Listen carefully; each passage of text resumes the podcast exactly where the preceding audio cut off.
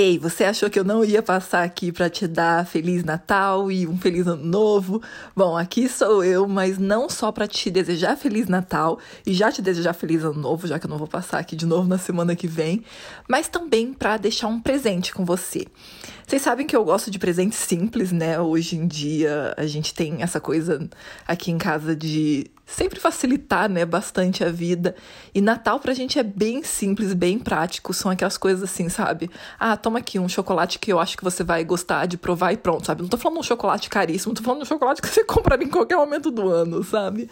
Mas o presente que eu quero te dar é tão simples quanto um chocolate eu gostaria que você provasse, mas como eu não posso te enviar uma barra de chocolate, eu preparei, na verdade, uma folha, um guia, né, melhor dizendo, de reflexão sobre o fim do ano e sobre o novo ano que vai começar. Se tem uma coisa que eu aprendi nesses últimos anos é o papel e o poder, né, melhor dizendo, da reflexão no meu dia a dia. Eu faço isso de três formas, basicamente. Todo dia eu escrevo naquele diário que eu já falei para vocês algumas vezes, né, que é um diário comparativo onde eu escrevo todo santo dia por cinco anos, né? E aí cada página então tem as, as anotações ali de cinco anos, então na primeira página ali de janeiro, né? Tem a reflexão do, do primeiro ano que eu estava fazendo isso, e aí depois o segundo.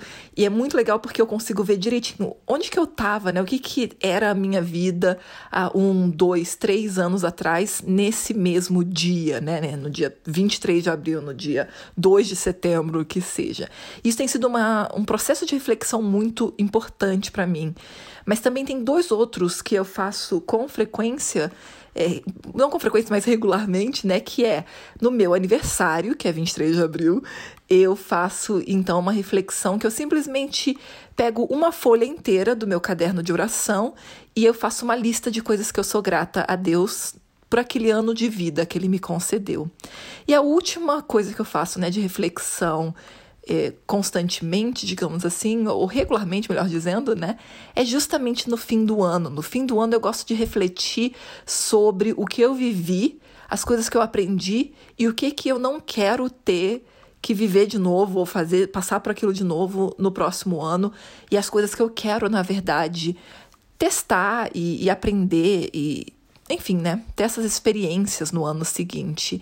Só que aí eu falei, quer saber? Quero fazer um presente para as pessoas queridas, né? E na verdade eu criei pensando no pessoal lá da comunidade, mas vocês também são muito queridos para mim, né? Eu sei que alguns que são da comunidade justamente escutam sempre o podcast também.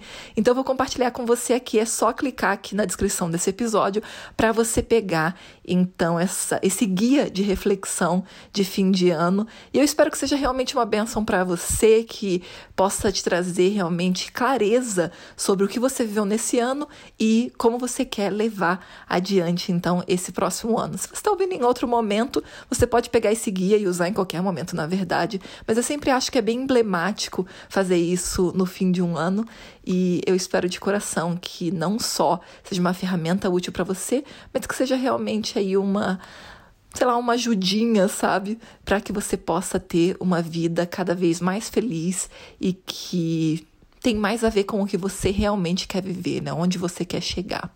É isso que eu te desejo de todo o coração e até o próximo ano, se você tá ouvindo assim que sai esse episódio ou esse bônus aqui. Que Deus te abençoe ricamente. Tchau, tchau.